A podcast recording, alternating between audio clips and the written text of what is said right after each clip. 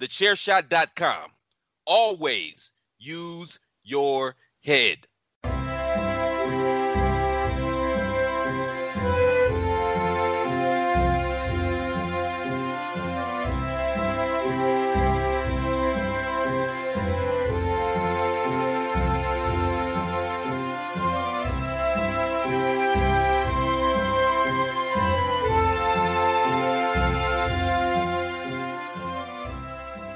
Hello, everybody, and welcome to another episode of the Badlands Podcast, the only podcast out there that is 100% chiseled and is part of the Smart to Death Radio Network and the Chairshot.com. I am Mags, and again, we are still waylaid by coronavirus, so another week with with no Paul Tully, but it's his loss because he's missing out on speaking to these amazing guests. And uh, today's guest is a, a fellow Brit, um, a fellow podcaster.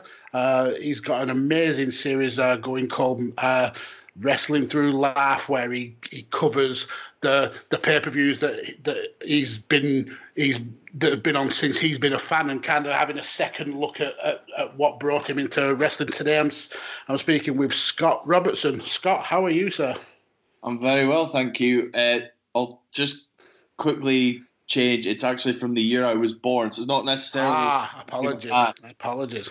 It's actually from the year I was born, so okay. you were close. You were close enough.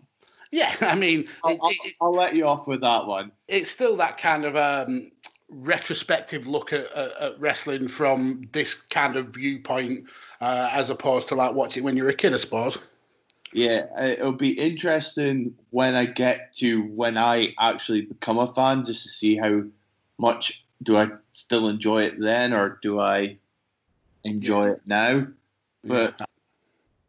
no, uh, thank you for having me on. Um, sort of return the favor, as it were.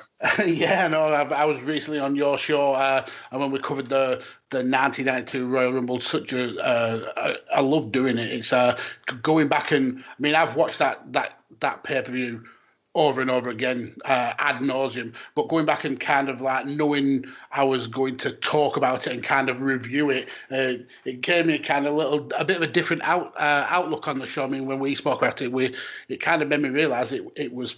It was a one-match show, really, with uh, with all the, the tag matches and how short those matches were, and the, how kind of poor quality they were.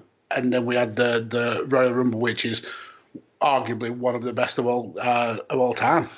Yeah, it it it seemed like a good show for you to to come on, and it, it feels weird, like going back, especially at that time.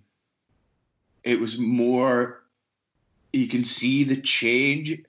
In 1990, it was all about characters. Mm-hmm and then slowly now you can see the small transition into the new generation with like Bret's now the intercontinental champion. Shawn Michaels is obviously. I have now just got to the debut of the Heartbreak Kid. Uh, Owen coming in, and obviously my next podcast is the famous SummerSlam '92. That's going to be the next mm-hmm. episode. Yeah, that's going to be fun. So that is going to be fun, and yeah, I'm I'm really enjoying doing it. And well, I'll mention the I'll mention it probably at the end, but I've sort of added to what I'm doing or extended the uh, the business, shall we say? Interesting. I'm sure we'll hear about that then. But uh, seeing as you're a newcomer to Badlands, um, let us know your Mount Rushmore of the greatest wrestlers of all time, and uh, a little bit of an explanation why why those four make your list. Wow! Right. So, in terms of greatest for me, this is this is I found it quite difficult. Well, first of all, I have no Austin. Wow. The reason is I never got him I never watched him at his peak. I only really knew about Austin when he'd come back in 2000 and then he had that and then he had the the great heel run in 2001 and then he took his ball and went home and then he had his retirement I only saw three good years of Austin, so he ha- isn't on my list. So I'm actually going with like wrestlers that have, in terms of the greatest, that have sort of. And the first one I've actually got is The Undertaker. hmm The reason I've gone for The Undertaker is is because yeah, I as I'm going through my podcast, I'm watching the start of The Undertaker. So I'm obviously quite curious to see how it does. But I when I became a fan, he was the American badass. And everyone hates the American badass, but I loved the American badass. So when I saw him at WrestleMania 36, I was kind of kind of excited when he was on his bike. And he had and he I mean, he's been a constant. hmm He's he's always he's always been there for me and he, for me Taker is probably one of the best. So the Undertaker is probably my one of well, he is obviously in the top four. I mean, it's it's a great pick. Um, I was a massive fan of uh, uh, the uh, Barker Undertaker. I think that's my favourite iteration of the Undertaker. But I've been lucky to basically have seen his whole career in my time as a wrestling fan, and yeah, it's it's without a doubt he's definitely in that kind of conversation for being uh, on a, a Mount Rushmore. So yeah, I totally endorse that pick. Who who's uh, who's joining him? Uh, I don't know if he's actually come up on previous guest lists, but I'm actually going with Edge. Hmm And the reason I've picked Edge is because of not just because of his comeback that made a 30 year old man cry. um, again, he he's had that longevity, but he started off as a sort of like this mid carder who didn't talk, and you could see the transition in him from the goofy tag team with Christian to the sort of goofy, serious kind of singles run. Then we got the Rated R Superstar, which basically took him up another level. And then the shock retirement, which kind of hit me because he is actually my favorite superstar of all time. And then when that buzzer went and when you heard You Think You Know Me play, I actually was in tears. But I have a funny story. It was the Monday after the Rumble. I couldn't watch it until the Monday. And a good friend of ours, Jess, who Jess is probably one of my best friends, she messaged me going, Have you seen it yet? I went, I haven't seen it yet. Do not spoil it for me. And she went, I'm pretty sure she said, You'll need a tissue. and as it happened, I just sent her a lot of crying emojis. And she went, I thought you would be. But it's but he can have different matches with people. I think it's like he's had TLC matches, he's had last man standing matches, he's had God, cage matches, that sort of thing. So that's why Edge is my second. And Yeah. another great pick. Um, I, another one of my favourites, and but I always, I always thought he'd never be able to break that glass ceiling. I always saw him.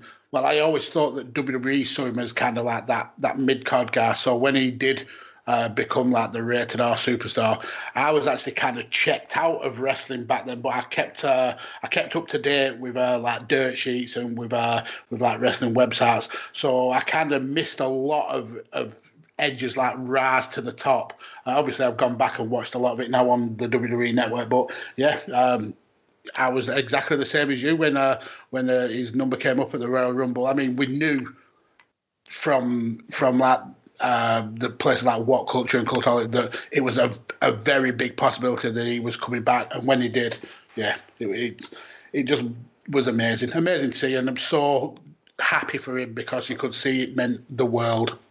yeah, and his documentary is 24 is very Mhm.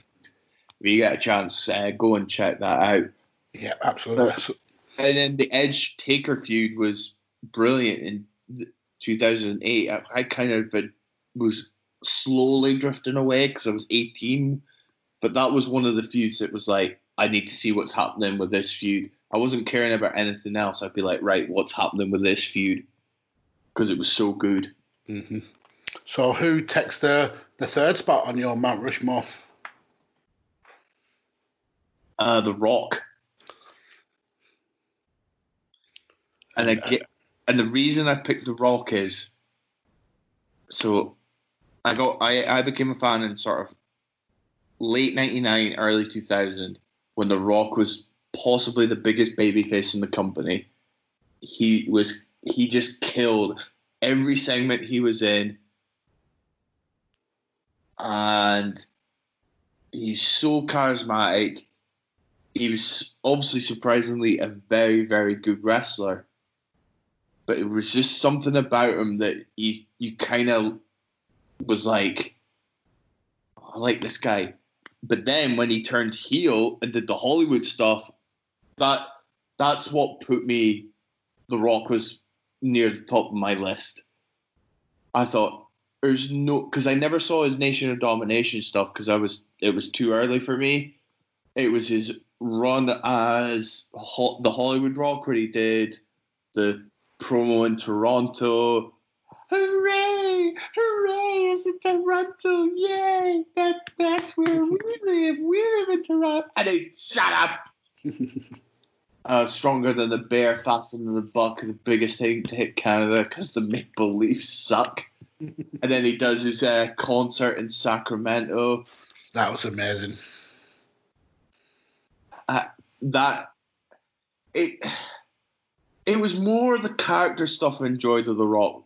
Um, I, but then he had some really good wrestling matches. You forget how good a wrestler The Rock was. I think that's what people forget about The Rock. He's, he, when you l- look at wrestling Twitter, you see it's all the promo stuff with The Rock. Mhm. You never see The Rock's matches. And he, and from 2002, 2002, he had some belters. His feud with Triple H 2000. He had a match with. Uh, can I say the guy's name? The the the wrestler that should remain nameless. Say where there's no rules on on Badlands. He'd he'd, uh, he'd the match with Benoit, fully loaded. He'd, from 2000 to when he and then he 2001 he had some. Uh, he did have some stinkers. And then 2002, he had a pretty good one with Taker. He obviously had the Hogan match. He he had the triple threat with Taker and Kurt Angle, and then he had the one with Brock. Yeah. And then he had you forget that period. The Rock was probably one of the better wrestlers in the company, and then he's just gone on to be amazing success. Yeah, the the biggest success uh, that's come out of WWE since probably Hogan. Yeah, I I agree. In terms of post WWE success, he is number one, Mhm. and then he's he's, and then he comes back. When he came back at twenty eight, that was the year I got back into wrestling. That was the year I, I sort of went back full time being a wrestler. Was the stuff with the Rock and Cena. But but in terms of that show, it was another match that got me that rekindled my passion for wrestling. But the Rock, the Rock would be my third pick. Ag- Again, great pick. He's, he's one of the, the favourites at the top of uh, our collator Mount Rushmore. So you, he's, you're obviously in very esteemed company with that choice. Uh, who takes your last spot? Right, the last spot was tricky because I had two in my head, and I wasn't sure who to go with. Can I say the two? Yeah, go for it. Um, so Chris Jericho, Mhm. one of your, I believe he's one of your uh, leading content, well, leading Mount Rushmore people, as it were. He's, he's up there in, in the pack, definitely. And the other one was Triple H. He, and to be honest, I'm, I'm actually quite surprised how few votes Triple H has actually got. And the reason for Triple H was probably the same reason I was picking The Rock. because that's when I be, that feud. Ah, stuff it. I'll go with Triple H. wow, picking trips over the, the actual legitimate goal. Brave pick. It is a brave pick, but in 2000, when I became a fan, he was the biggest heel in the company. And I was 10 years old. I wanted to hate that guy. Mm. And you, you do. You were ch- you wanted Triple H to get his arse kicked. But as I got older, I respected the hell of how good he was as a heel. And then the and he was having again killer matches from 2000 up till it, that's that's why I've gone Triple H. It's yeah, I, I can see it. I, I, I understand it. I mean, like I said, I, I'm sh- uh, shocked that he hasn't had more votes than he has, and maybe that's a case of um, because he's still an active wrestler. A yeah. lot of people kind of look at people who uh, have retired or, or passed away uh, and and give them more kind of credence over over wrestlers still still working today. So maybe it's a case of that, or maybe it's a case of he's involved with the WWE now, and a lot of people are kind of like turned off by the WWE, so he, he gets like tarred with that brush. Uh, one reason why I, I think I didn't pick him is because he was never he was never the one guy uh, that if uh, I mean if you go back to a lot of the people at the top at the top of the Mount Rushmore, they've always been the guy at some point or another, the the leader of the company. Or and, and I've never seen Triple H as as that one person standing like a top of a company. It's more he was always involved with a like a core group. If you understand what I mean. Yeah, I could see I could see your I could see where you're coming from, but when I obviously became a fan, he was the top guy. He was, but then you think The Rock was kind of the top guy, mm-hmm. and because yeah, he's he's had to go through obviously. Uh, when Shawn Michaels was the top guy, and then uh, we had Austin as the top guy, yeah. and it was The Rock, and then it, once The Rock left, it kind of became where the company didn't want anybody to be like bigger than them. So a lot of a lot of the people got kind of uh, held down uh, mainstream wise, if you understand what I mean. So he, he kind of had like that. He was never the head and shoulders above one person as as the face of the company. And it kind of never happened until after when he said The Rock. It didn't really happen until Cena mm. and Batista. Those two but no, Triple H was for me. He, yeah, I absolutely hated him, but I respected him. If that makes sense. And yeah, you mentioned absolutely. and you mentioned a guy there that almost again almost made my list was Shawn Michaels just for his comeback run. I yeah. never.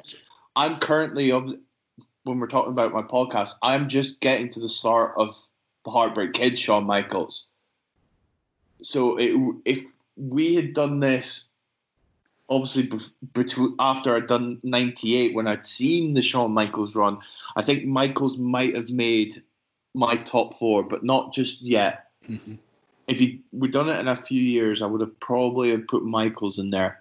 Be interested to see how I uh, take to pre Christian born again Shawn Michaels. Be that's what that's that's a story I'm looking forward to. But no, um, no, I've just I've always had a soft spot for Triple H. I've just always had that soft spot for Triple H.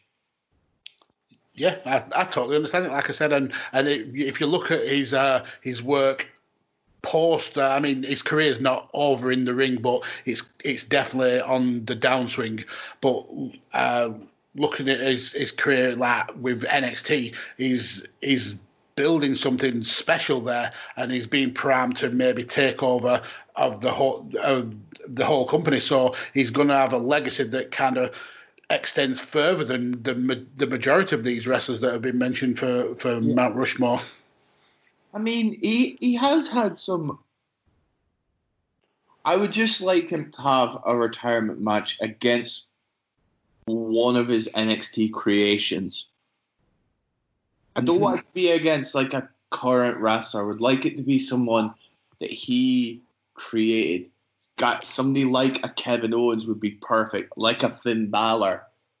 That's who I would want Triple H to retire to, rather than a Cena or an Orton or a Batista. Or that's that's how that's how I would like to see Triple H end his career. But I don't know if his legacy is getting tarnished by having, especially all that stuff with the Undertaker, Crown Jewel, and Super Showdown. His better matches seem to be against, well, apart from the stuff with Roman Reigns, but that wasn't his fault. No, um, but to go along with with your your retirement match, I think for me that if I'm looking at that NXT gr- group, I'd, I'd say it's got to be Ciampa. No, I I was actually going to say Adam Cole. Oh, yeah. I mean, Adam Cole, I kind of see more in the uh, Shawn Michaels uh, kind of light, but I think Ciampa is is like a new version of Triple H. I mean, obviously they they've, they they look pretty similar uh, right now as it is anyway, but I think more Ciampa's got that kind of evil heel that Triple H was so good at, but. uh, In in an instant, it could turn it on and, and become the biggest babyface in the company. And I think Triple H has always had that kind of skill where he can be the the worst heel, but also one of the best Yeah. faces. I think right. So here, here's how I would say. So late '99 to early, basically before he tore his quad the first time, Triple H was one of the best wrestlers in the company. Mm-hmm. His return is amazing, although he what he did look a bit juiced, shall we say? that run was a bit okay, but not fantastic. Then he turned heel on Michaels, and I love the feud that everyone forgets is Triple H Shawn Michaels. It is a fantastic feud. His stuff with Evolution is brilliant. I I don't care. I loved the Reign of Terror because Triple H is was so because I didn't like Goldberg. I didn't. I wasn't keen on Booker T. I hated Scott Steiner, so I was always rooting for Triple H. I'm gonna be honest. I'm a Triple H guy. Yeah, I can see it. I mean, lost like about a couple of. uh You've lost like a few years going. That guy's no, Yeah. no. But but that's the thing with uh, with Mount Rushmore's. Uh, they, there's no right or wrong answer because what appeals to you as a wrestling fan might not appeal to someone else as a wrestling fan. So, whilst your answers are, can be totally different to theirs, they're still valid because of how you have got attached to these wrestlers. Yeah, it was it was kind of hard picking this Mount Rushmore because I was like, do I go with my favorites or do I go with ones that are considered the greatest of all time? But I just went with who I considered my favorites of all time. Yeah, and that's the two kind of mindsets that we've had on the show. Uh, people who who uh, who pick emotionally because of uh, what what they uh, what got them into wrestling, what they got invested in, or or people who who pick almost like methodically, where they look at who have have been called the greatest or what. Um, who have been influ- who have influenced the most amount of wrestlers and, and kind of pick like that. So, like I said, there's no right or wrong answers. And, and to be fair, Undertaker, Edge, The Rock, and Triple H, that's a that's a a, solid Mount Rushmore. Thank you very much. Absolutely not a problem. I, I was actually quite proud of my route, my, my route. I can't even speak just now. Are you looking for the newest and hottest in the world of pro wrestling? Then check out the amazing action on Powerslam.tv, the biggest indie pro wrestling channel in the world.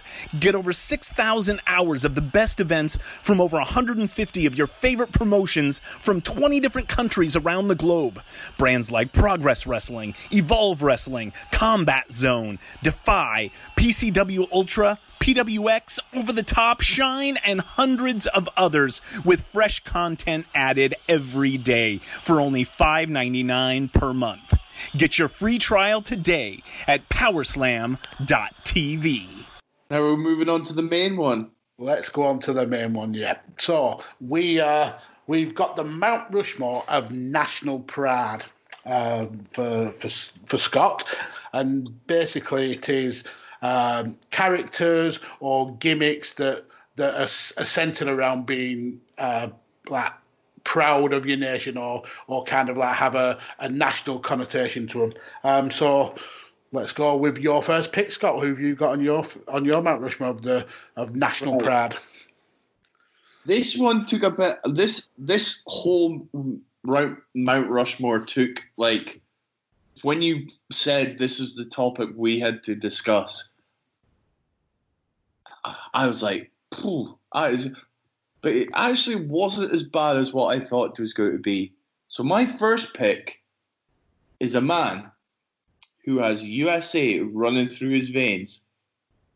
He will get the crowd to start a USA chant, even though that his opponent is also from the USA. he has a two by four in one hand. He has the American flag in the other. It is Hacksaw Jim Duggan. Is my first pick, Great pick. and he he obviously was. I believe he was a former football player, American football player. Yep. he, he I just kind of summed it up there. He just he he's he was the embodiment of an American man. He was proud. He was just a simple proud patriot. Yeah, and I, I, I think I, it was on a recent episode of uh, Something to Wrestle with Bruce Pritchard. He was actually primed to be a bigger star in the WWE than uh, in the WWF back then than he actually ended up being. Um, but he he broke kayfabe massively when he was uh, he was driving from uh, one show to another show with uh, the Iron Sheik, who he was meant to actually be feuding with, and uh, Vince was not happy about that, and he also I think he got caught with marijuana. So uh, any massive push he was going to get got stunted. But yeah, I, I, I totally agree with you. He's you think of uh, America, and you, especially in wrestling, you think of of Hacksaw Jim Duggan. His wrestling stunk. he was a shocking wrestler. But funnily enough, I've obviously had the opportunity to watch Duggan on my podcast. Nine times out of ten, he would get one, one of, if not the biggest reactions from the crowd. And he, as as I said, even if he was facing someone who you know is an American, they will start chanting USA, USA, USA. Yep, definitely. Oh, what was the best example? I think for me, go on. WrestleMania 8, the eight man tag. It's uh, Duggan, Slaughter, Virgil, and Bossman versus the Mountie, the Nasty Boys, and oh, who was the? I just did this podcast the other day and I've forgotten. That's how bad that match was. oh, uh, Repo Man. Three of the four of the men in the match were American. He still got a USA chant. Granted, the Mountie's Canadian. If they were all Canadian, I can understand the USA chant. But he was proud to be an American man. He certainly was. And forget to mention his heel run in WCW when he was Canadian when he was Canadian. and a janitor. Oh yeah, he was a jan. I don't know if it was. I think it was on uh, a Brian Zane's Wrestling with Regret that he was paired with Lance. He was paired with Lance Storm. Yeah, he joined Team Canada. That was weird. Uh, he was, I think he was actually, he found a title as well. Uh, I'm sure it was like the US title in, the bin whilst he was being a janitor, and and um, he ended up having that title for a while just because he found it. Oh, for God's sake! Oh yeah, it was- I that was that was WCW though in them days. I generally can't wait to watch WCW. If I ever get round to doing like a different version of wrestling through life, I would probably do WCW just just to get to like 2000. But th- yeah, so Jim Duggan's my my first Mount Rushmore of national pride. Great first pick. Um, I'll go with man. And I said to you in the in the uh, the DMs uh, pre-recording that sometimes I like to go kind of out of the box. Uh, so I've I've actually gone for for my first pick. I've gone for La Resistance. Um, Can I applaud? I, can I applaud that? That is an absolute. I totally forgot about them. Yeah. Um, What a belter of a pick!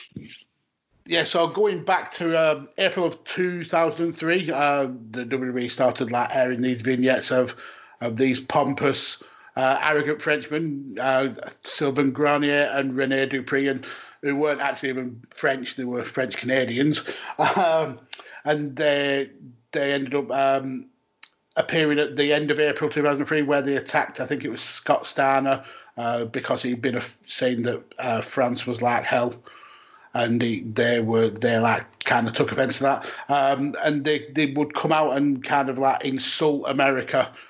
Um, and the, the the one that got the biggest kind of like infamy was when they uh, interrupted Lillian Garcia singing "America the Beautiful" on Memorial Day, two thousand and three, um, which which saw the return of Stone Cold, who came out and and and basically cleared them out of the ring. Uh, but yeah, the uh, they they didn't have a long run in WWE, but uh, they were they were held the ta- the tag titles for a few ta- uh, quite a few times.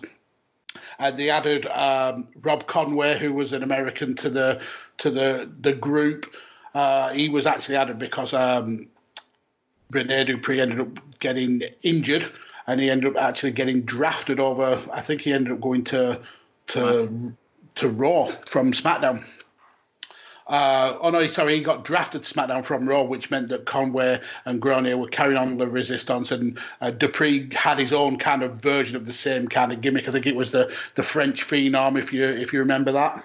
Oh, what was that? Sorry, I was just uh, just getting my notes ready for a couple of. No, I, I- was just saying uh, when Grenier left to go to uh, SmackDown, uh, Conway and uh, uh, no, sorry, Conway and Grenier uh, stayed on Raw and did the La, carried on this La Resistance gimmick, and um, uh, Rene Dupree went over to SmackDown and did the French Phenom, uh, which uh, was kind of the same gimmick, but uh, on on SmackDown, obviously. Um, but yeah, like I said, they held the title uh, quite a few times. I think it was four times altogether before eventually the the group ended up leaving WWE. They all ended up getting cut it, around the same time. It started in May uh, of, of 2007 all the way through to August 2007. All three of them ended up getting cut, uh, and they've actually brought the gimmick up.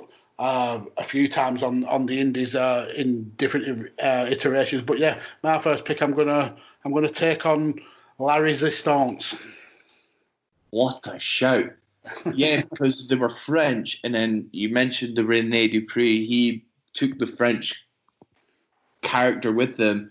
So Con- uh, Conway and Grenier, they became French Canadian.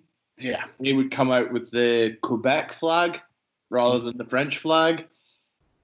And I don't know if you remember, there was an episode of Raw where they won the World Tag Team titles in Montreal, I believe. yeah, and they got cheered.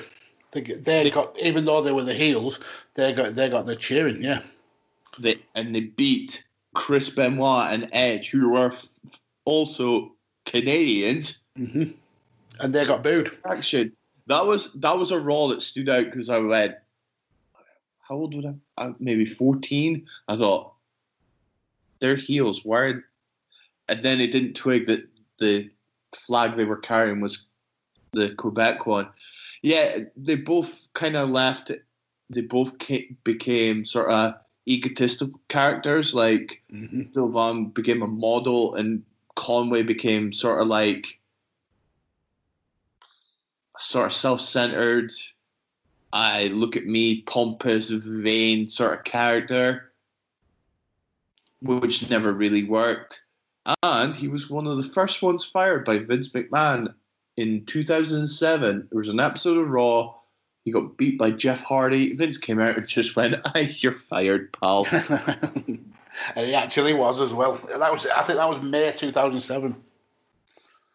yes, yes. Oh, I thought it was at the start of the year, so that's that's probably why. I never thought of La Resistance until you actually mentioned it.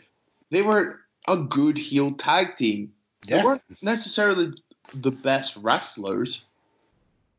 Well, I think uh, Rene Dupree had a lot of heart behind him when he when he first started because he was so young. I think when he started in La Resistance, he was only like 19. Um, but yeah, he didn't kind of live up to that heart. But they had a good, solid uh, four year run as uh, as this like heel group, which for for a, a, a heel national pride group is actually quite a long time to last. Yeah. Um. Well, here's the question: Who to, who did they beat for the tag team titles the first time? I've actually got it in my notes here. Uh, they- Oh, I, I thought I would have stumped you with that. it was um, Kane and RVD, Yep. and then, and then they lost it to uh, the Dudleys. Uh, uh, I think that was at Unforgiven. yeah, in the elimination table match. Yeah, the two on three. Yes, that. Yeah, I do remember that. Yeah, Yeah, but 'cause- no, that's a belt of our first pick. Oh, thank you very much. Let's go to you for your second pick. Right. This this pick was this. I don't know if this is like a controversial pick, but this pick is this sort of run only lasted maybe a year, just over a year, and it uh, debuted basically in 1990, and it only was around for a couple of months he he wasn't keen on doing it, but I thought he did an excellent job with it. I'm going for the Iraqi sympathizer Sergeant Slaughter. Wow. And the reason I picked it is because Sergeant Slaughter before this was a proud patriot. hmm he was very proud of being an American. The fact that he w- he was willing. So Vince McMahon basically told Slaughter he wanted a heel, and his new gimmick would be that Slaughter turned on the United States due. Oh, so this is how it happened. Basically, McMahon told Slaughter he wanted a heel, and his new gimmick would be that Slaughter turned on the United States due to his acceptance of Russian Nikolai Volkov because Volkov had just turned face Mhm. not long after WrestleMania 6. Slaughter found it difficult to do because he, he did find it difficult to do the anti American promos because he was such a proud American. But I thought he knocked it out of the park. The fact Yeah. that you were willing to turn heel, go against your country, to basically become a sympathizer for a country you were fighting a war with, I think that's commendable. Yeah, and I think adding him with um, the Iron Sheik and uh, I think it was uh, General Adnan uh, kind of helped help him with that promo skill. Like you said, he was a he was a proud American, and you could have had. I, I would have said that Slaughter could have been. Uh, in this because of his Americanism, because of how much he loved America. But yeah, I do that when I think of Sergeant Slaughter, that kind of little period is what I think of because we got that amazing uh, double main event uh, SummerSlam where we had the the the, the fake marriage of uh, Randy and Elizabeth, and then the the the match made in hell with uh, with um, Hogan against against Slaughter, basically with uh, with the two on three um, handicap match. Yeah. Oh God, don't mention that match again. That I mean, to go back and watch it now, it's it's horrific to watch. But Oh, at, the time, at the time, watching it like as, as a as a kid and like being invested in it, yeah, it was it was, it was great to watch. yeah. So I thought he he did really well with it. The pairing of Adnan, which I've just found out, him and Slaughter had a feud in the AWA, Mhm. and then they actually go and feud with Volkov for a while up till Survivor Series, which saw the Alliance, which was Volkov, Tito Santana, and the Bushwhackers defeating the Mercenaries, which was Slaughter, Volkov's old tag team partner Boris Zhukov, and the Orient Express. Uh, Slaughter, he would wear the Arab headdresses to the ring. He adopted the camel clutch as one of his finishers. Photograph meeting with Saddam. Well, it was kayfabe. Uh, kayfabe photograph meeting with Saddam Hussein. Yeah. It's, a, it's Oh. a solid pick. Solid, solid pick.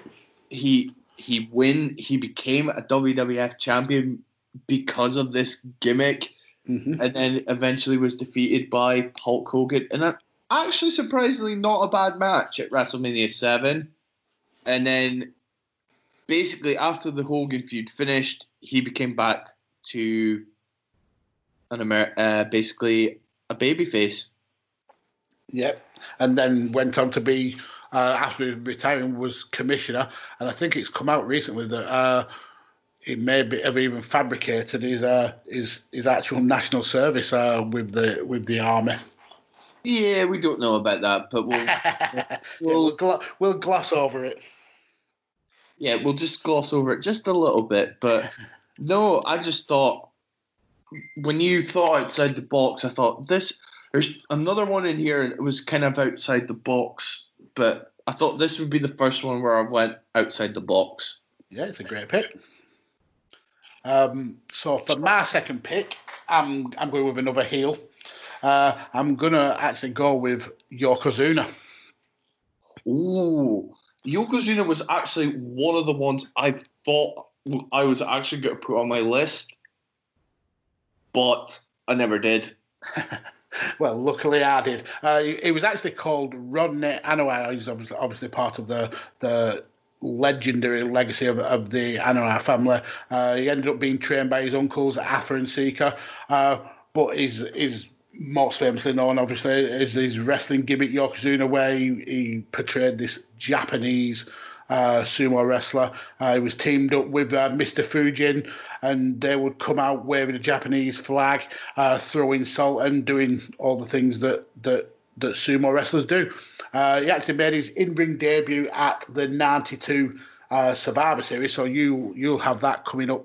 Uh, pretty soon on your show, uh, where he, he easily dispatched uh, Virgil. Oh God. Uh, and then he entered the 93 Rumble, which he, he won, uh, eliminating Macho Man. Uh, so his kind of moving to that main event status was was so, so quick.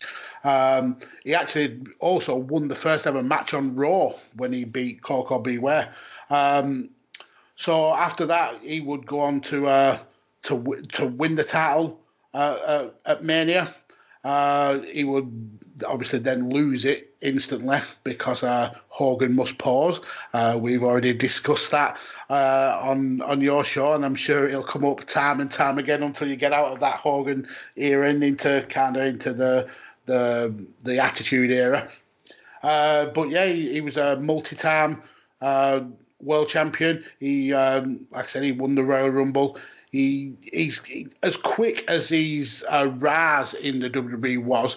His, his fall was kind of kind of quick as well. He he was actually um, he was actually suspended by WWE quite a few times because he uh, he they wanted him to lose weight because he was becoming uh, bigger and bigger and less kind of uh, mobile in the ring, and he was actually becoming more dangerous. He injured quite a few people because of, of basically his sheer size, and there was even a point where he broke the ring when he tried to do a ban- um, a banzai drop, uh, snapped the rope, and he ended up losing a match because of it. Uh, I think at, at the heart of his weight, he was he was over six hundred pounds in in the WWE when that was when he made his return at WrestleMania 11 uh, when he started teaming with Owen Hart. So um, he, he, after after that team, he quickly, like I said, dropped down the uh, the, the kind of card out of the the, the main event status. Uh, he had a little run where he was a,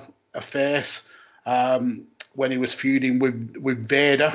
Uh, he, who Vader had uh, kayfabe broken his leg, uh, again allowing Yoko to go away and try and lose some weight, which again never happened. Um, and then his his last kind of run in WWE uh, was in 1996 when he he was on the the free for all lap pre-show of SummerSlam, losing to uh, Steve Austin, and then he had his last chance at the WWE title where he uh, he lost to Shawn Michaels, and then his last actual uh, like appearance in WWE was at that year's uh, Survivor Series. Um, when he entered the a match illegal. Uh, the the in in them days they had they actually did have Survivor Series matches where you had teams. He ended up uh, entered the match illegally to attack Vader, which ended up with everybody getting disqualified, and and then he was sent away again to lose more weight. Uh, but he he was actually so big uh, that he couldn't pass the the New York State Athletic Commission's physical anymore, which meant he couldn't work for for uh, the WWE. So he got ended up getting released and did a few um, kind of indie spots uh, before he, he, ended up dying in, in Liverpool. Actually, he died whilst he was uh, meant to be doing a show, uh, and it was of a pulmonary pulmonary edema. Uh, it was it was called a heart attack at first, but apparently it, it ended up it was because he had fluid uh, in his lungs, and basically, yeah, it, was the end of a um, a sad way for him to go because, like I said, he was a, a, a big, big character. He had a quick rise to the top, hated as a as a, a Japanese heel, and yeah, so I've gone with Yokozuna for my second pick. That's actually a very good pick. As I, as I said, Yokozuna was one of the ones I had. I had I had like a list of maybe ten or twelve and Yokozuna almost made my list, but I kind of wanted to think outside the box for a couple of these picks, so I never went with Yokozuna. I have seen sort of the rise of Yokozuna, and well, no, I'm actually on my way to see the rise of Yokozuna. And you kind of mentioned it there. He debuts at Survivor Series, wins the first match of Monday Night Raw, wins the 93 Royal Rumble quite famously, it's regarded as the worst Royal Rumble. and I have seen the finish already because it's used. I think it was used on Botchamania, where Savage thinks it's a pin to win the Royal Rumble. Yeah. The the tag team with Owen Hart was an interesting one because there was. I think it's actually on the list of sort of like you know the strange bedfellows. Yeah that that would be sort of one where they're complete opposites, but it worked really well. Yeah, it definitely at the time. It definitely worked.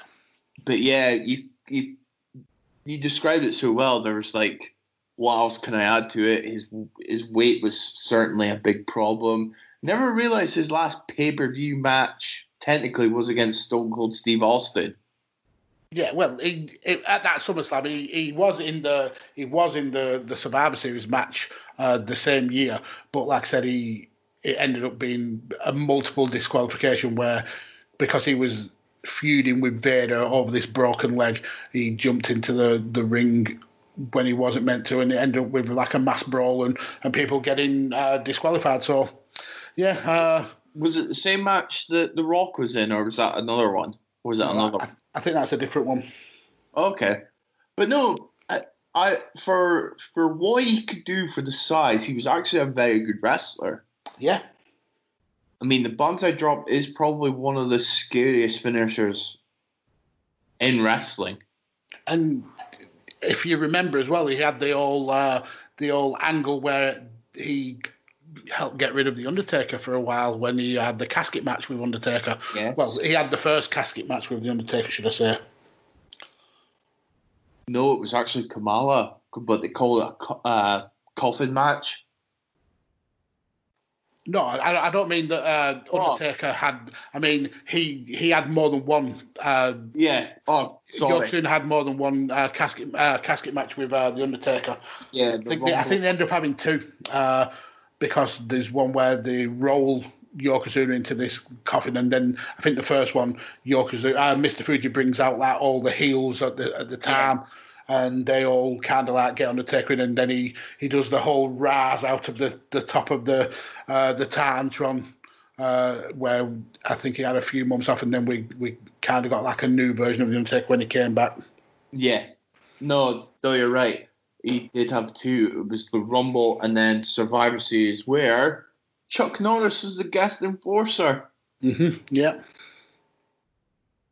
But no, Yokozuna is actually a very good pick there. Your picks of him, your picks have impressed. yeah. Thank you very much. Uh, so let's go to you for your for your third pick. Right. This one again is outside the box. It's 1997. Bret Hart has just defeated Stone Cold Steve Austin in a submission match Okay. with the famous double turn. After the event, Bret Hart is reunited with Jim the Anvil Neidhart. He rescues Owen and the Bulldog, British Bulldog Davy Boy Smith from feuding, and they are brought together. And then Brian Pillman is added to the fray to form the new Hart Foundation, who are very pro Canada and British and very anti American. That's my pick.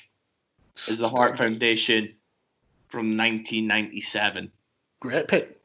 Uh, and it's rare to have a faction that that can go from one area of the world and be absolutely hated and then go to pretty much the rest of the world and be adored.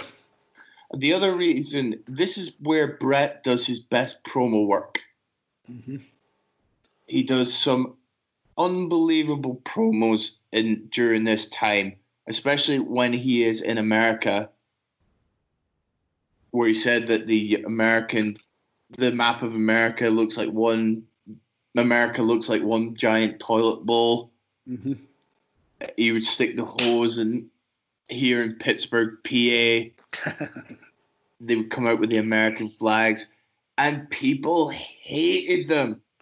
But as you said, the best example of what you were saying is the main event of Canadian Stampede, the ten man tag.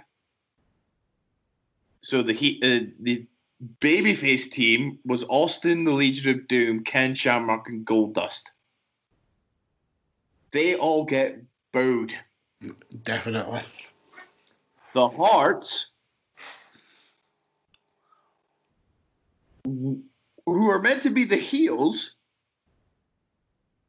get the biggest reaction. And I think Bret Hart has said it was the loudest reaction he has ever had. I can, I can absolutely believe it. I mean, they they created a character called the Patriot to feud with Bret Hart. you know you're very anti-American and pro-Canada when you have a character called the Patriot. Yeah, absolutely. And I have seen, and then it, it's a shame the way it ended with the Montreal Screwjob, and before that, uh, the untimely death of Brian Pillman. It it, it kind of ended on a sour note, but I, from what I've seen, this was sort of brilliant national pride from the Hart Foundation. Yeah. So I've got a, an American, an Iraqi, and a Canadian. you, you're very nationally eclectic so far. You you've gone French and Japanese. and and I'm going to add Canadian to it uh, with my next pick. Uh, I'm going with Lance Storm. oh, um, so yeah, um, I kind of I I would have loved if you went Lance Storm just after I'd mentioned Duggan had turned heel and became Canada. I was just, I would have loved if you went, oh, well, one of my picks was. Yeah, Lance Storm's a great shout. Yeah, um, well, he, the I, I first heard of Lance Storm when he was in ECW, uh, and he was uh, a three-time champion there. But it was when he signed for for WCW where he kind of had this this Canadian um, super, superiority gimmick. Uh, he quickly won like multiple titles there, and I think he was the the only person to ever hold three titles in WCW at this at the same time. When he was the the US champion, the cruiserweight champion, and the hardcore champion. Uh, but to kind of show that that Canadian uh, pride. He renamed the titles. Uh, the US title ended up being the Canadian heavyweight title. The cruiserweight title ended up being the 100 kilograms and under title. And the hardcore title was the Saskatchewan Hardcore International title, uh, which, if if you don't get it, that spells out shit. Never knew that. Um, and the way he kind of like Canadian these titles. He just stuck stickers of uh, maple leaves all over the badge, all over the belts. Uh, and he ended up like we we mentioned uh, with your Duggan pick. He, he formed a team uh, called Team Canada, um, and he he he would defend I think the Canadian heavyweight title against Mark Awesome. Um, when he had a, actually uh, his own referee, Jacques Rougeau, um, formerly of uh, the Rougeau brothers. Where Jacques Rougeau would keep changing the rules so uh, to help uh, Lance Storm keep hold of his title. And then he uh, he actually they had Bret Hart in the group for a little while, and then like we mentioned, Jim Duggan ended up uh, joining. I think he was at Fall Brawl when he joined. Uh, he turned on the the Misfits in action uh, and helped Storm defend his title. Uh, after he after he had these titles, he kind of dished them out to uh, these uh, his kind of teammates. He'd give the the the hundred kilo title to Elix Skipper, and he gave the the hardcore title to Carl Ouellet, who who we now know as PCO. Um, so yeah, he, he was uh, this this huge like Canadian um, proud patriot. And then when he came over to to WC uh, WWF in in when they did the purchase, and uh, he's one of his he was one of the contracts that was was brought in. Um, he he kind of stopped being this uh, the Canadian uh, proud and and he got this gimmick where he was this humorless, uh, serious character. Uh, and he was actually the first WCW star who invaded. Yeah. Um, he, and, kick. Yep, absolutely.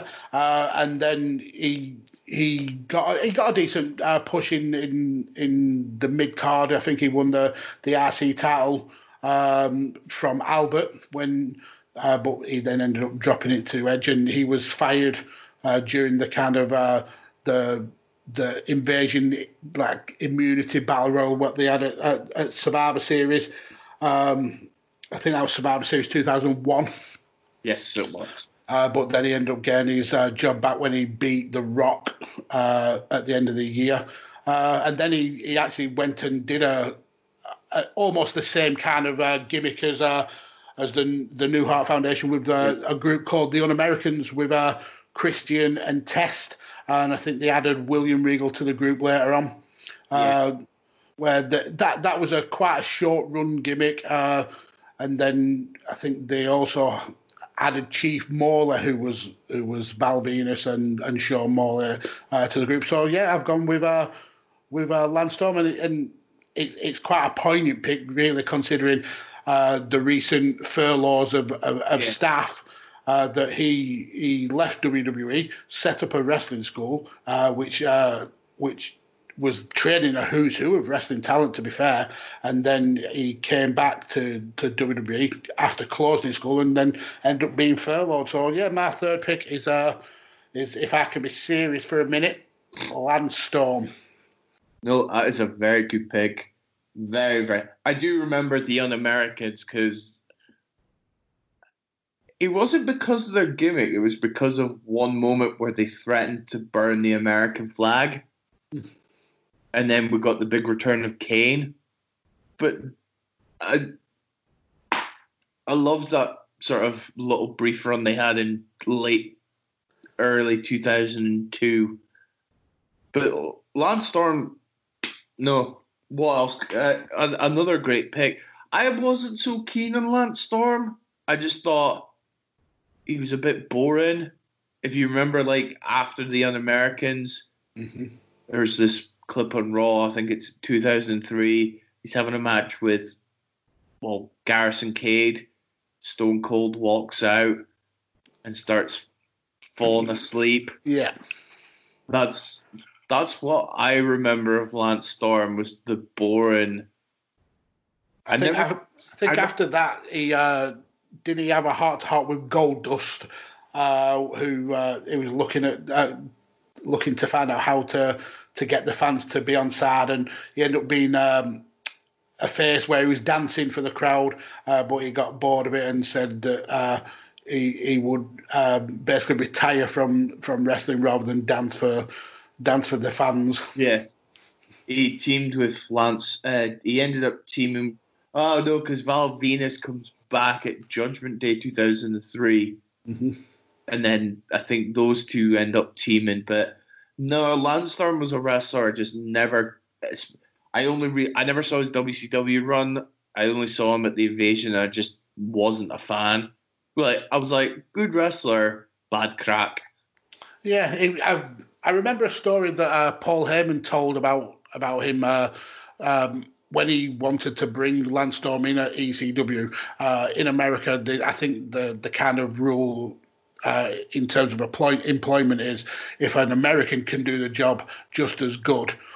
Uh, that they should get the, the job first, and I think uh, Paul said he struggled to get uh, a green card for for Lance to come in, and he ended up having to like write to whoever like the employment section of the government to say this guy is one of the very best wrestlers in the world, and there's not a lot of people in America who who can can match this.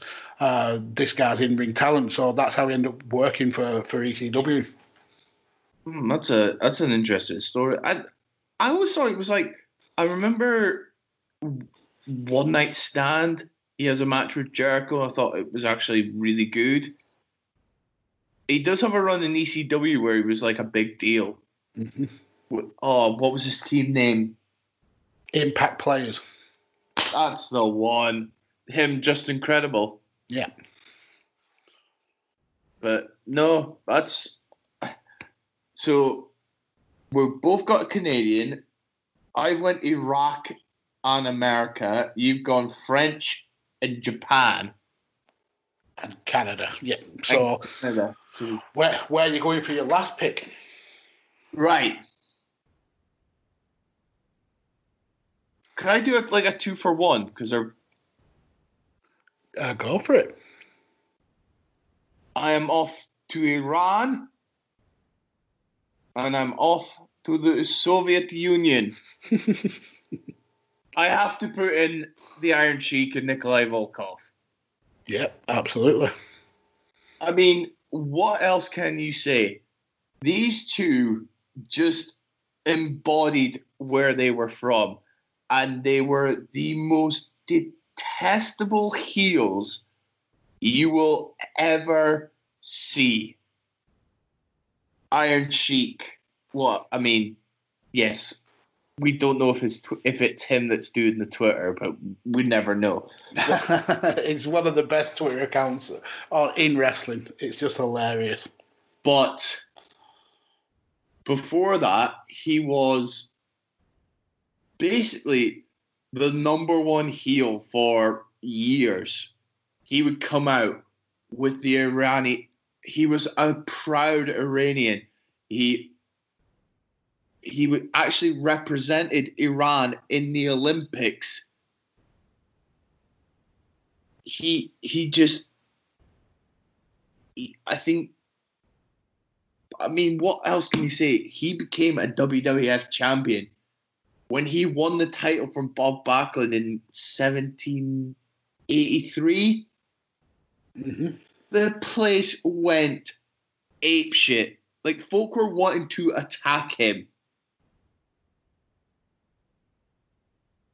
And then, but I think everyone thinks that Roddy Piper, well, Roddy Piper was one of the reasons Hulkamania got the big push. I think the Iron Sheik's got a little bit of credit as well. I mean, he was the one that Hogan pinned to win the title.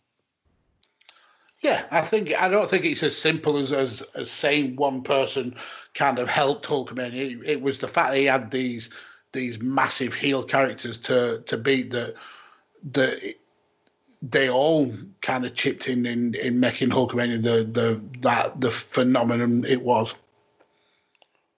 Yeah, absolutely.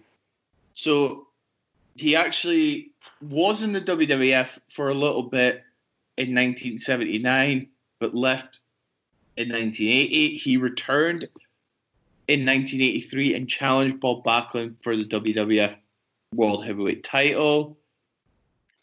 He also did a thing called the Persian Club Challenge, which was a thing that he did where it was like two clubs and he would like I could never know. How, oh, it was basically swinging the clubs, but it was in a way the Iron Sheik could do it. He attacked Bob Backlund, and it was Boxing Day where Sheik won the title in 1983. And Bob Backlund never tapped out. Arnold Skoll, his manager, threw in the towel.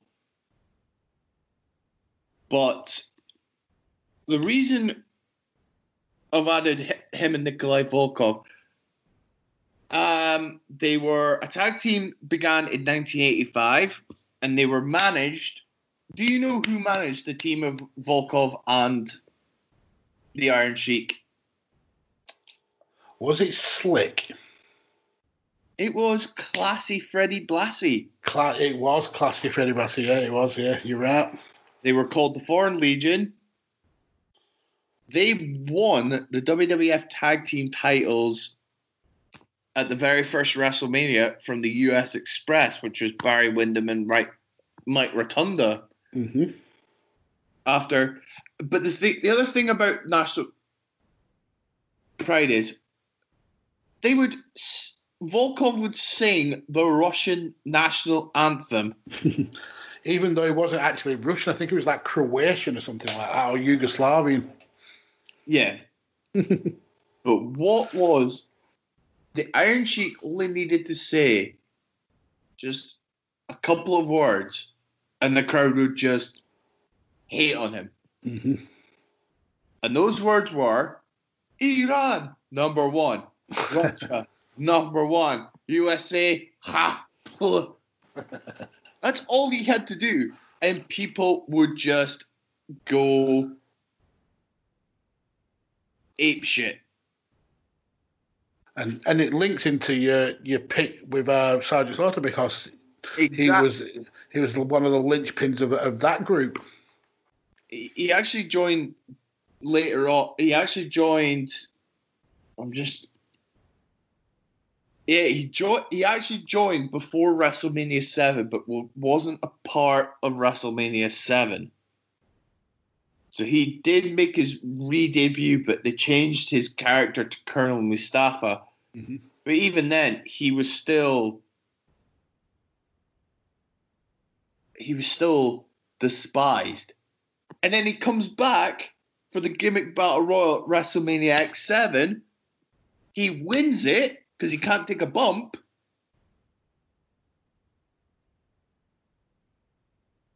And he could, he gets cheered. I think because then the crowds were a lot smarter and they realised how much of a legend he was. Yeah, and he gained a cult following. Yeah, definitely. Uh, that's a, a solid, solid pick. Um, like flexing the rules a little bit with uh, with two picks, but yeah, that's a yeah great I pick. didn't, I didn't want to, but because they were a tag team, I kind of thought I'd be sneaky and put both yeah, yeah. And Volkov, after the team of Iron Sheik, he does the Bolshevik stuff, but mm-hmm. he was also he also did quite well being the sort of patriot because he turns babyface, and that's and I'm, as I mentioned earlier, it led to Sergeant Slaughter turning and becoming the Iraqi sympathizer. Yeah. So I kind of bent the rules there. I'm sorry. It's absolutely fine. It's a it's a stellar pick. Um, now you, like I said, you thought out of the box there with Iran and Russia. Um, I think I could give you twenty guesses at the country that I've gone for, and I don't think you get it. I've actually gone for Finland. Lud- Ludwig Borga. I've gone with Ludwig Borga. so mine is actually looking up. I didn't even realise till just now, but mine are, have all been heels, heel uh, national prides. I had one baby face, Yeah, it's interesting that. and it was uh, Jim Duggan. Jim Duggan was my only baby face. I, So- I know of Ludwig Borga. I, again, I'm looking. It'll be. I'll be seeing his stuff soon because I think he debuts '93, I believe. Yeah.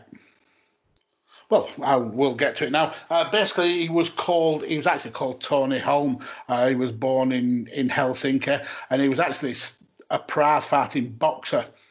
Uh, but he uh, he actually turned his hand to wrestling and had runs in the Universal Wrestling Federation and actually in, in New Japan. Uh, no, I knew about his WWE, uh, his WWF work, but I didn't actually know about his, his New Japan work until I until I, I did this research. And he was actually part of one of like the biggest gauging groups there, uh, which included Eddie Guerrero, uh, Dean Malenko, Chris Benoit, and um, Fit Finlay. And he was a it was actually uh, the IWGP uh, tag team champions with Scott Norton. Uh, they beat the Steiners, uh, and then ended up losing them to the the Road Warriors. But actually, behind the scenes, he was a bit of a troublemaker there in, in New Japan, and he he legitimately knocked out his uh, his tag team partner Scott Scott Norton, and was um, was booked to lose the rest of the matches on his contract uh, before he ended up leaving to go to the WWF in June. Uh, start he debuted in July of 1993 uh, as Ludwig Borga, this proud uh, Finn character. Where again, it was a it was in those days it was quite easy to get to get that kind of national pride heel heat. You just slated the American uh, politics and their education system, and it, and it worked. He was a he was a hated heel. He, his his run in the WWE wasn't actually even that long, to be fair. Uh, but he, he A year. yeah, something like that. But he he was he was pushed really really quickly. He had uh, some squash matches. One was over Marty Jannetty, uh, and then he was pushed straight into the main event, feuding with uh, Lex Luger. He ended the uh, the undefeated streak of uh, Tatanka, which had gone on for like two years. And he was also part of uh, that that team that I mentioned uh, about the 1993 Survivor Series, uh, Yokozuna's Foreign uh, Fanatics. And he actually pinned the Intercontinental Champion uh, Razor Ramon twice in a, in a house show. Uh, so technically, he should have been the champion, but both times the, the result was overturned. First time was when Razor's foot was on the ropes, and the second time was when uh, Shawn Michaels hit Razor for the for the with the towel for the for the second pin. So he ended up uh, losing that match by disqualification, uh, and yeah, he ended up injuring his ankle early in 1994, uh, which cancelled the, the the big push that he was meant to have, where he was meant to have a really good run in that year's Royal Rumble, and he was going to go on to. Uh, to WrestleMania to face Earthquake and then continue this like big run and hopefully go towards like world title status. But he he ended up leaving after this ankle injury. Uh, went back to uh, to Europe. He ended up wrestling for a company called Catch Wrestling Association in in Austria. But then retired in from wrestling in 1997, where he uh, he ended up fighting MMA. Um, he he's ended up fighting a couple of times for the UFC back when the UFC was like kind of starting up. Uh, I think he faced Randy Couture a couple of times.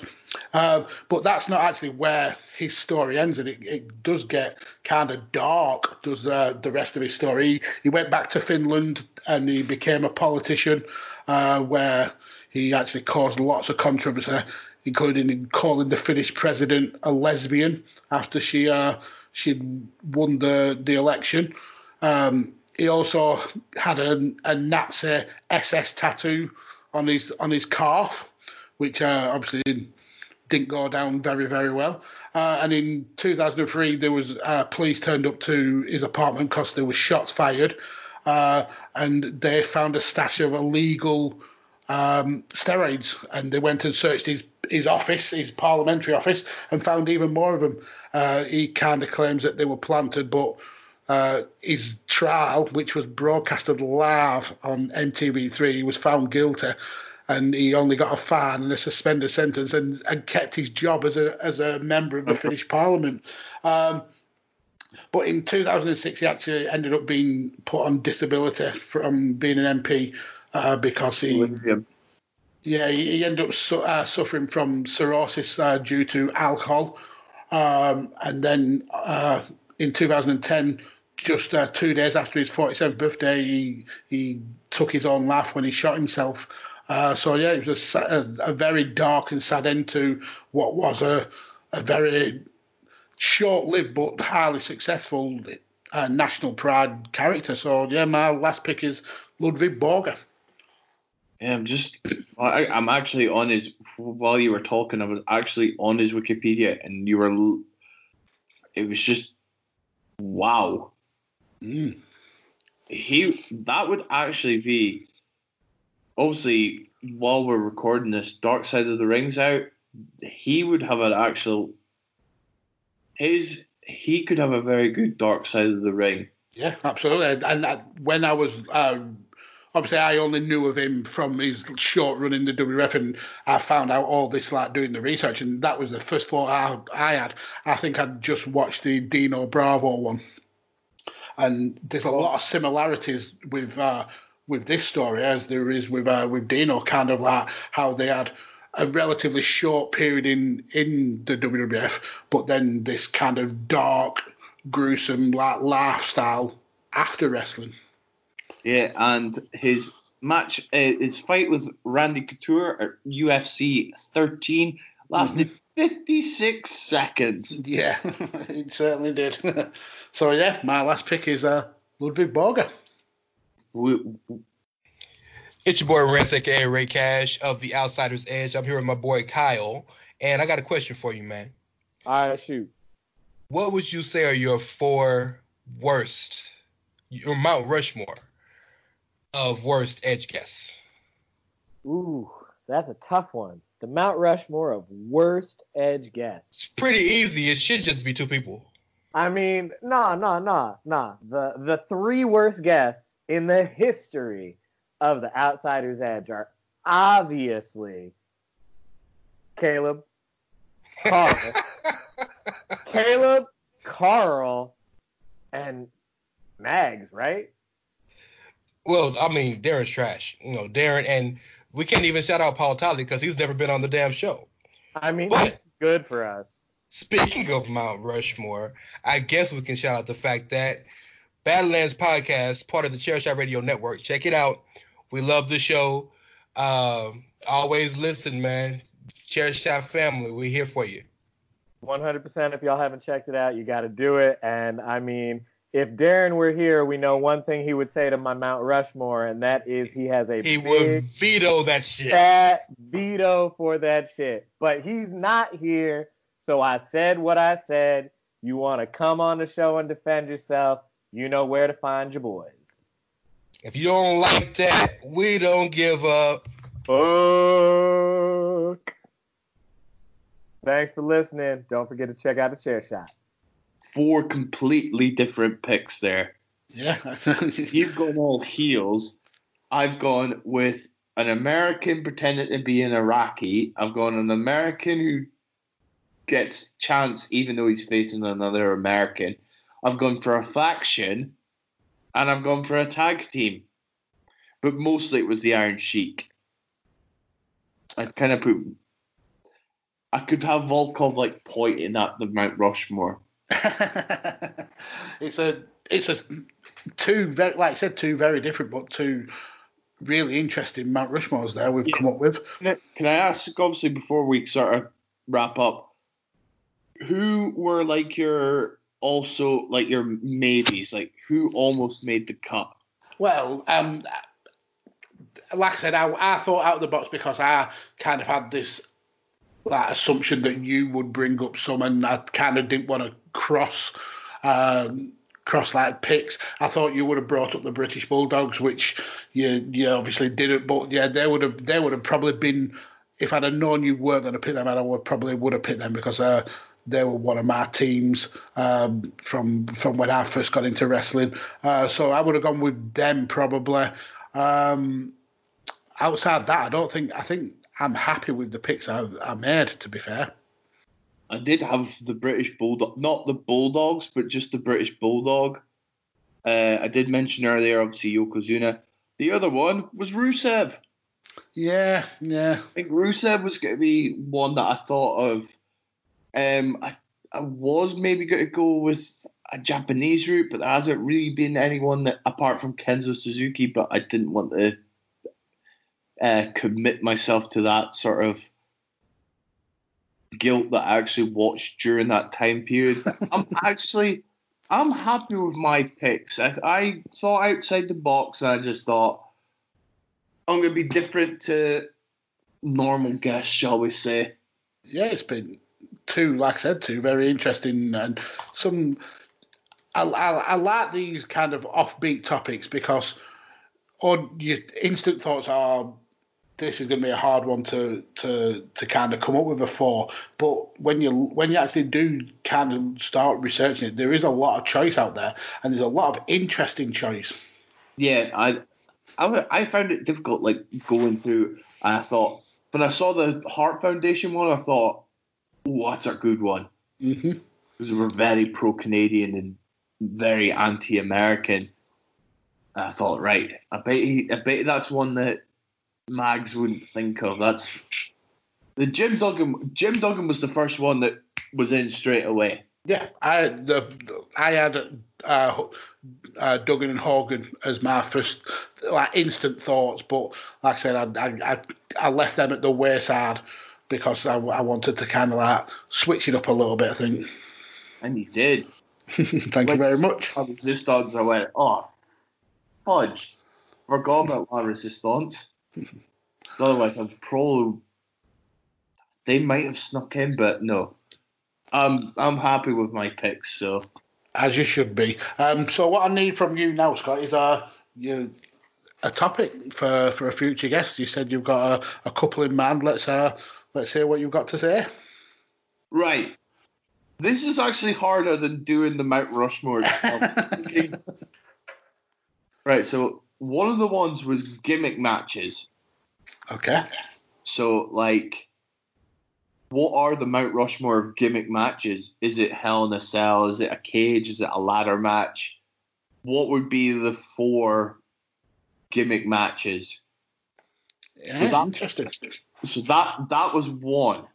The the other one was like years in wrestling. All right, that's another interesting one. Uh, uh, I think we've. I don't think we've had actual gimmick matches. We've had like uh, gimmicks, uh, like uh, characters and stuff like that, but I don't think we've actually gone down the route of gimmick matches, and we've certainly not gone down the route of like years in wrestling. So you're like you like standout years, like for instance, like 1997 uh, or like 2002, that kind of thing. What would be your like standout years in wrestling? So like 95 could be in it for a different reason because it was so bad. 96 would be one because of the birth of the NWO. 2007 because of the situation with Chris Benoit. 2014 because of the birth of the network. That's that's that was the way I was thinking of. Yeah, like, uh, both great ideas, and um, I've I've got them both down anyway, so they'll they'll be they'll definitely be uh, brought up by a future guest. So thank you very much for that. Um, this has been this has been hilarious fun. I've, I've really enjoyed it. We've uh, chatted with you about these Mount Rushmores, uh, Scott. Uh, let the let the Badlands listeners know where they can they can get hold of Wrestling Through Life, where they can get hold of you on social media. Right. So, thank you, thank you, everyone. I hope you you've enjoyed it. So you can follow me on Twitter at randomscott1990. You can catch the Wrestling Through Life podcast on many, many different uh, podcast outlets. I just need to find. I can never tell which ones are actually. You can. It's Anchor, Spotify.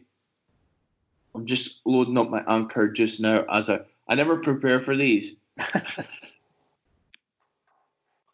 is Anchor, Br- Breaker, Breaker, Google Podcasts, Radio Public, Spotify, Apple Podcasts. I think that's all of them. Yep, that's all of them. Well, I know I get it on my app. I, I use an app called uh, Podcast Republic, and it comes up on my app. Yeah, it's, it's a it's a great show. I'll, I've been I've had the honour of being a guest on it, and yeah, can't wait till the, the next time I'm on. Um, it's a, a very unique way of, of kind of in this world of, of everybody and, and their dog have a have a wrestling podcast. It seems, uh, and it's hard to be different but you've you've really found a way of of, of kind of taking the review um, side of, of wrestling podcasts and, and kind of changing it to to be more personal to you, I suppose.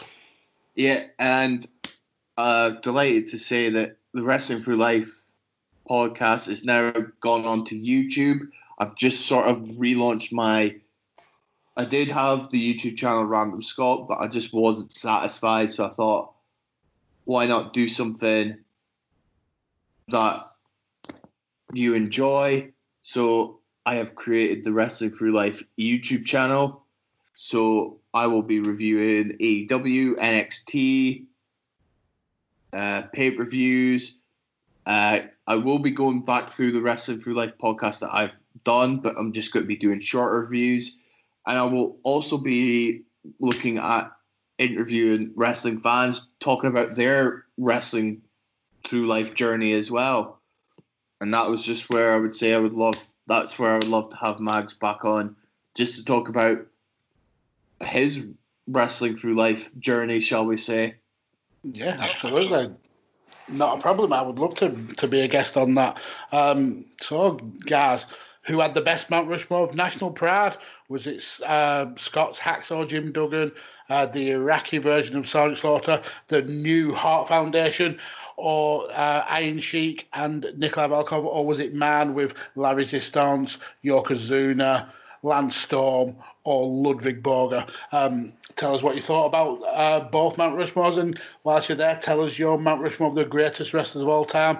Is it can it compare with uh, with Scott's Undertaker, Edge, The Rock, and Triple H? Um, yeah, come and give me a follow on Twitter at DJ Kirby. Follow my absent uh, partner Paul at Rain Counter. Follow the show at Badlands Pod.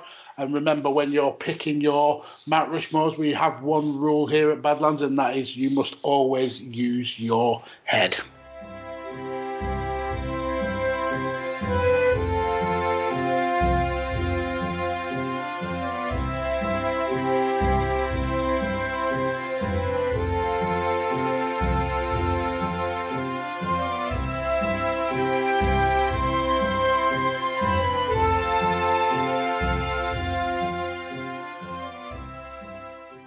thechairshot.com.